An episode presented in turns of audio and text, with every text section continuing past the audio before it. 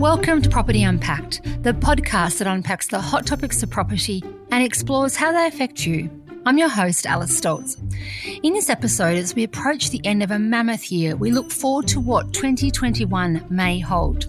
Domain's Money and Advice Editor joins us to provide five ways to get your property goals underway for the new year. We also look at the latest stamp duty reform announcements included in the recent New South Wales and Victorian state budgets. And we partake in a bit of crystal ball gazing with Domain's resident lifestyle editor on the interior trends that we can expect to dominate in the year ahead.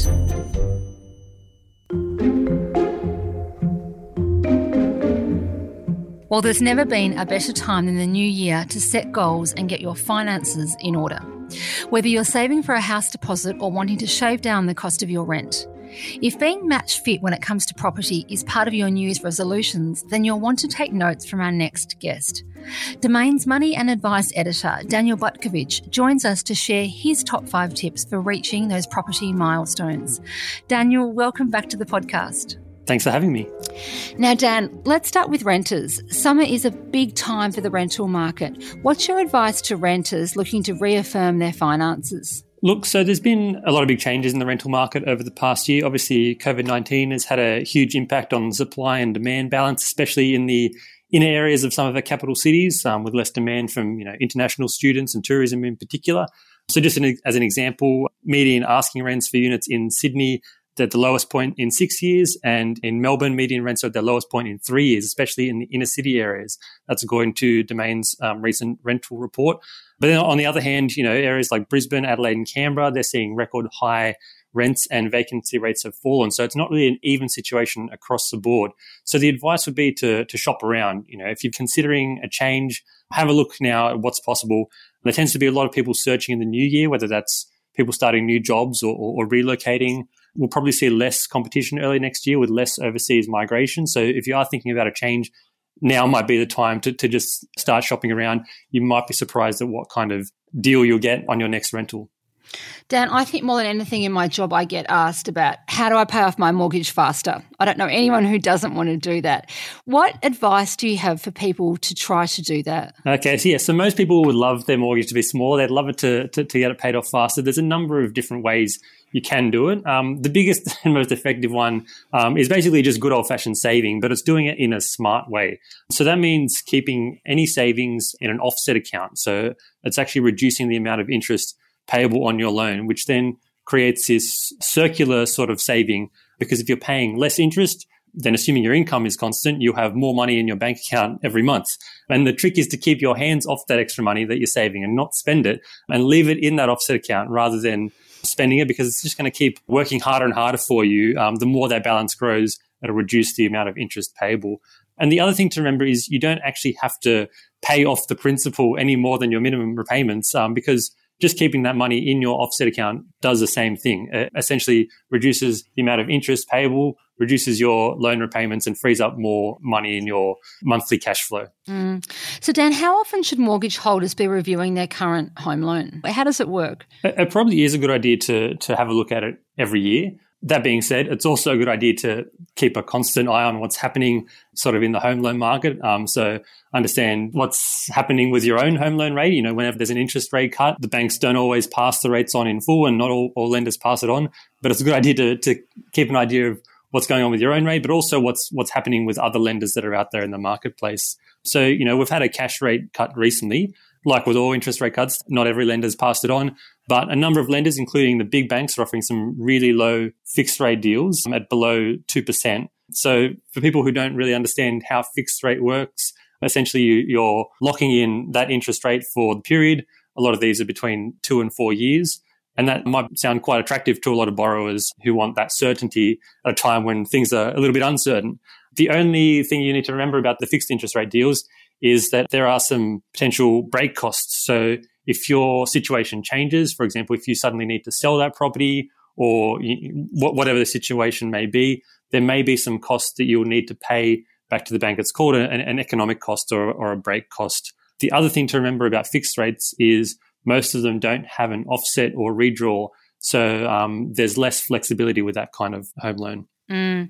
I think also it's worth just not being a stranger to your bank and and when you do want to sort of just pressure test them and say, you know, is there any flexibility on the rate that I've got? Don't be afraid to do that, I suppose. I know a lot of banks nowadays have relationship managers for each of their sort of, you know, for all their members.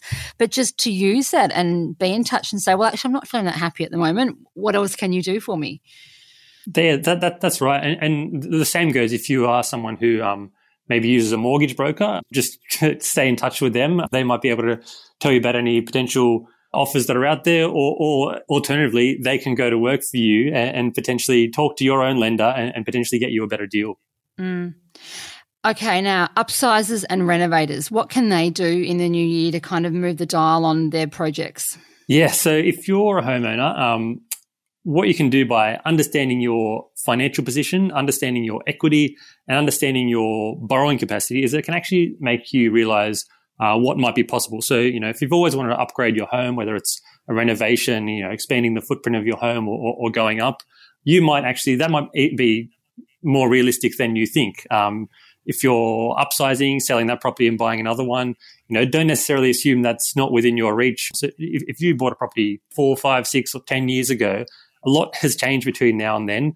Um, we've had, you know, a series of interest rate cuts, different types of stimulus, and a lot's happened in the different property markets around Australia. So the value of your home may have gone up and you may have more equity than you realize. So again, it's, it's about understanding that position, and it's speaking to the experts who, will be able to talk you through that, whether it's uh, your own lender or, or a mortgage broker who can help you out. And Dan, finally, saving for a deposit, which we know is the biggest hurdle for the average first home buyer. What should they be doing to try to get that built up so they can get into the market? Look, the, the first thing you need is a goal, so something to aim towards. Now, it's a good idea to get talking to a lender or mortgage broker sort of early in the process sooner rather than later, not leaving it to the last minute, because they might be able to explain uh, different strategies for you to to get there. A lot of people have in their mind the idea that you need this 20% deposit to buy a property. It's actually not always the case. There's a lot of different options out there. So people would have heard of the first home loan deposit scheme, which allows you to buy a property with as little as a 5% deposit, with essentially the federal government acting as a guarantor. You can also use a, a parental guarantee, which, which allows you to, to purchase with a smaller deposit. So there's different options out there. There's different ways, um, but the, the, main thing is to, to, have that goal in mind and speak to the the professionals who can help you create that goal, so you have something to aim towards. The it's, it's also a good idea to look into the various grants available. So home loan deposit scheme, as mentioned, um, as, as, well as the first home super saver scheme, various state grants. A lot of these can work in conjunction with one another, and they can all help you sort of chip away at that total that you need to save to get your foot in the door. Mm. Dan, thank you so much. There's some really great tips amongst all of that. I think the only one you haven't answered is how you can get adult children out of the house if you're a parents wanting your kids to move out. I don't know. I don't think we've covered that one, but um, that's some really salient advice there. So thanks so much for coming onto the show today. No worries. Thank you.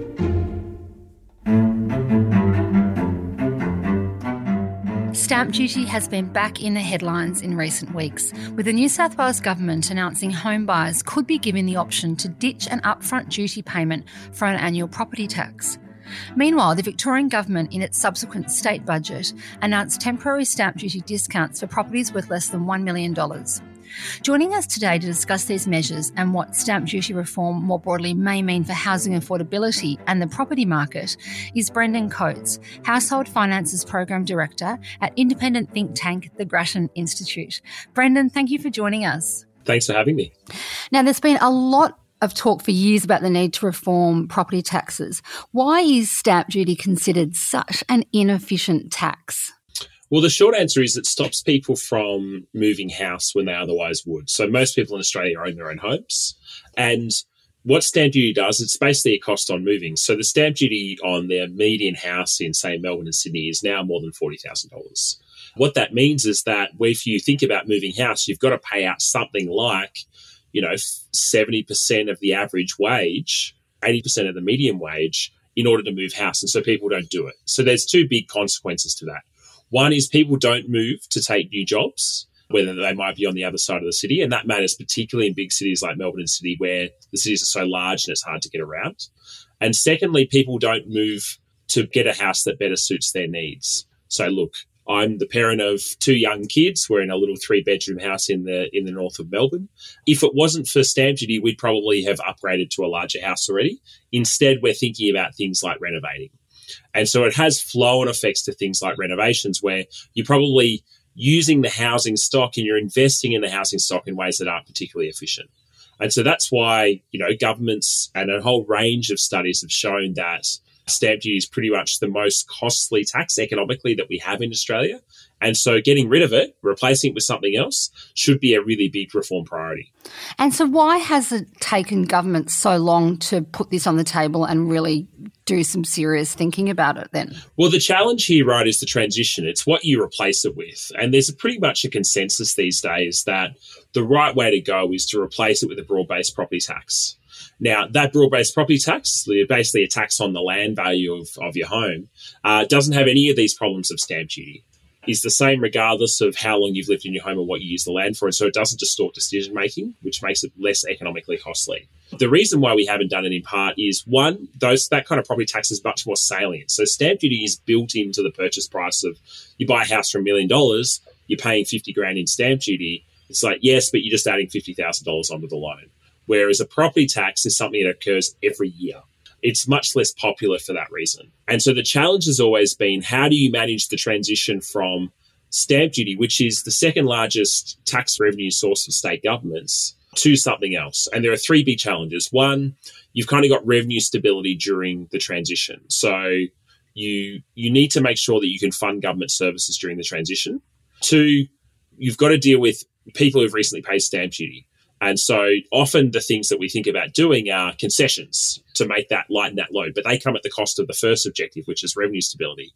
And then thirdly, you're often dealing with asset rich income poor households. We tend to think of like older Australians in particular. And there are ways we can deal with those things. But getting that transition right is really hard. And that's why only the ACT to date has actually gone there.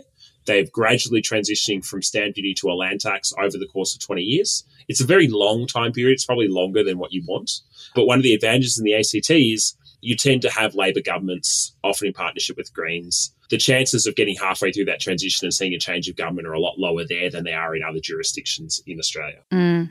So, if we just delve into what's going on in New South Wales and Victoria, because both the state governments there have made stamp duty announcements in their recent state budgets, with New South Wales announcing a consultation process on whether buyers should be given the option to swap stamp duty for an annual property tax. Meanwhile, in Victoria, buyers will be given stamp duty discounts on properties worth less than a million dollars, and it's only really until next year at this stage. What are your thoughts about these different approaches, and what impact do you think they could have on um, the market and people's decision to buy, Brendan? So let's start with New South Wales because I think that's actually the much bigger story here. So what New South Wales is considering, they haven't announced this yet, but they've floated the idea. They're suggesting what you might call the path of least resistance, which is you replace stamp duty with land tax, but you do it by allowing people to choose. So no one is being forced to pay the land tax unless they want to. So when the property next comes up for sale, the new purchaser can choose whether to pay a land tax that'll be set at some rate or to continue paying the existing stamp duty. And the idea there is that because people don't have to choose, it'll neutralize the degree of political conflict and opposition. So, one of the challenges here is how quickly you move people from stamp duty to land tax and get those economic benefits.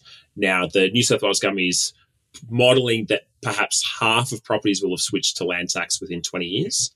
But the challenge is going to be the other half of properties because what's going to happen is people are going to have this choice either to pay the land tax and the stamp duty, and they're going to make this judgment essentially based on how long they expect to stay in the home. And now there are different rates for investors versus own occupiers of land tax that people will pay. And that's partly because investors tend to hold their properties for a shorter period, say six, seven, eight years. Whereas own occupiers who buy that family home, you know, when you're in your early 30s, you intend to stay there right through until you retire, you're probably going to opt for the stamp duty. And so the real challenge for the government here, and what we don't yet know, is what's this going to do to the state's finances? Because by offering this choice, the state is giving up the stamp duty revenue up front for those people who opt for the land tax. And instead, they're only getting, say, maybe one fifteenth of that revenue each and every year. So then, I suppose if one was to sort of say, then is the Victorian approach a more sort of dipping your toe in and then quickly taking it out? How does that contrast with the New South Wales situation then? So the Victorian approach is pretty much just we're going to give big stamp duty concessions for a short period of time as a way of stimulating the construction sector. And it's not really a down payment as far as I can tell, on a broader reform away from stamp duty. Because the key there is about what you replace it with. And the Victorian government hasn't said anything about that. So instead, we're in a world where we're offering a 50% discount on stamp duty for the purchase of new homes up worth up to a million dollars. So that's saving people about $27,500 at the maximum, or a 25% discount on existing properties worth up to a million dollars. So the savings there are up to just under 14 grand. Now that's going to bring forward construction. That's the idea. It'll it'll get people to purchase house and land packages on the urban fringe and start building a home to make use of this concession that lasts through to mid next year. And it's basically being funded by higher debt, which there's nothing wrong with that in the middle of a recession. That's what we should be doing. But it's not a down payment I'd see on a broader stamp duty reform until you see some way for them to replace it with a property tax, which is the politically difficult part. Mm. Brendan, that's great. It's really interesting talking with you. Thank you. And I hope we can check in again when we actually get some more facts about what is actually likely to happen. I'd be delighted. Thanks again.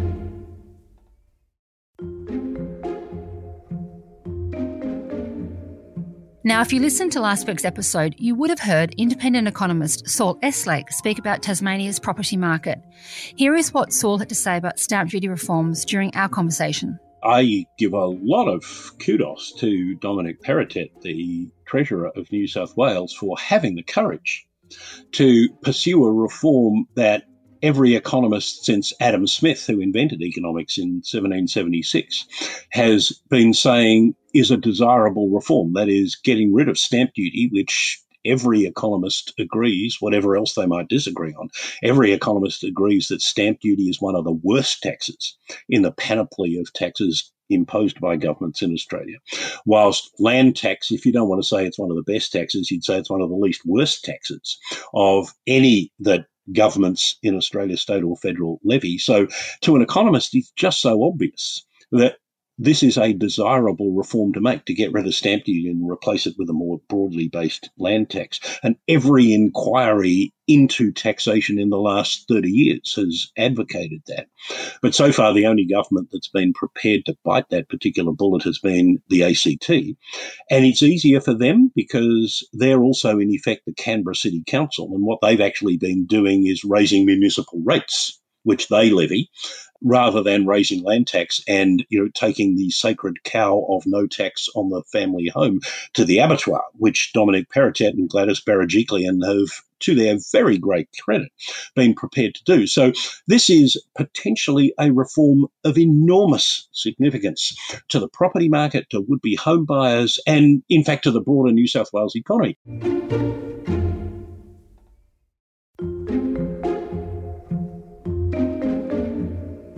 Chances are you've become very acquainted with your home this year. How we live has certainly come into sharp focus in 2020, from perfecting our home office setups to creating stylish spaces. I'm sure many of us will have running lists and online shopping carts filled with everything we feel we may now need after becoming well acquainted with our four walls.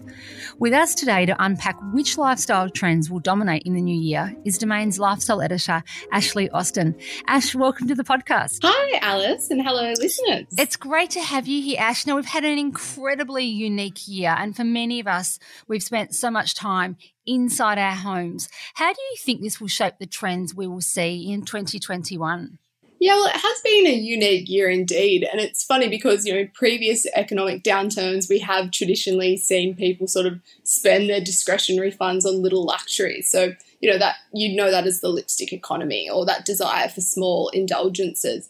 But in 2021, I think we're set to see this switch from beauty to homewares. And you know, with people spending more time at home, I think we will see more of a spending on sort of luxe homewares, candles, and glassware to sort of pep ourselves up. Mm. On that note, Ash, is where we're buying homewares changing? Obviously, we've seen, you know, fashion has gone from sort of haute couture to that fast and furious high street fashion in clothing. And we've definitely seen that shift towards homewares as well.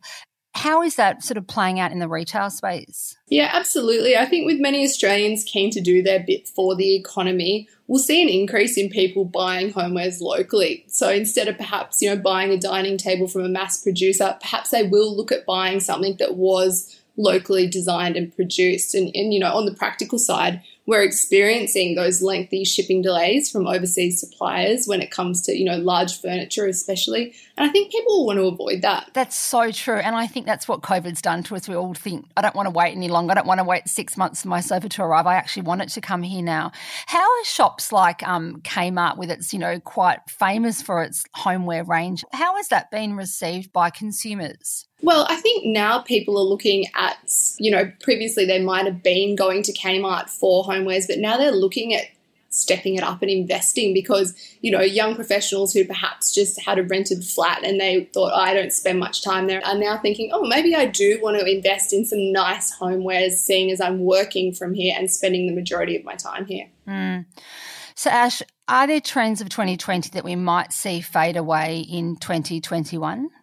Yeah, so there's two things. I think the first in 2021 is we'll say goodbye to adding random pops of colour. So instead of inserting, you know, a colourful chair or pillow, I think we'll see people opting to fill their spaces with colour more evenly, which will give that more sort of harmonious, calming feel. Uh, and, and the second, I think, is that we're going to move away from this, and this is controversial, the Marie Kondo school of thought of that minimalist aesthetic towards what the internet has coined as cluttercore. Oh my gosh. Okay. For a type A person, how does that play out? So what what does that actually mean? Just like piles of stuff around us everywhere all the time? Well, it's not so much piles, it's more, you know, rooms that have a lot of pictures and paintings on the walls and books stacked and sort of knickknacks on surfaces. And the idea is that it gives a space a sense of security and coziness. And you know, it makes sense from the research that's emerging around stress during COVID that people are placing a greater emphasis on building up their surroundings with objects that can sort of soothe them. Well, that's actually, when you put it like that, that's actually a really lovely idea. But I love that idea of sort of homes being filled with more character, I suppose. For so long, for the past decade, we've become so sort of homogenized, haven't we, with very safe beige and whites and grey. And then, as you said, there's sort of sporadic explosions of colour, which can kind of feel a bit stressful, really, when you sort of walk into a room and you've got this bright pink chair and everything else is quite neutral. So, what you're saying is we're going to have a bit more personality injected into our spaces. So it's going to be a little bit more even keeled with the colour schemes, but then have a little bit more life to the sort of decor elements that we find in our homes. Ash, just finally, what are you looking forward to most personally next year in terms of what we're going to see around the home trend space? Well, personally, I'm pretty happy that the natural aesthetic is here to stay. So this year we saw sort of the rise and rise of natural textures with linen bedding brands like, you know, bed threads reaching cult status. And we saw the Cesca chair make a huge comeback. And I think in 2021, we'll see even more of that lean towards down to earth interiors as we create those spaces that are quite calming. And I'm all here for that. Mm, I'm absolutely with you. It sounds lovely. Ash, thank you so much for talking with us today. Thanks, Alice. You've been listening to Property Unpacked, a podcast by Domain. If you like what you've heard, hit subscribe and look out for further episodes dropping every Thursday. If you have a story you'd like to tell us or a question we could perhaps answer, send us an email at propertyunpacked at domain.com.au.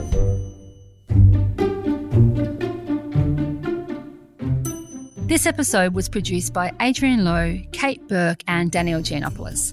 It was edited and mixed by Dan McHugh. For more property news, advice, and market insights, head to domain.com.au. Talk to you next week.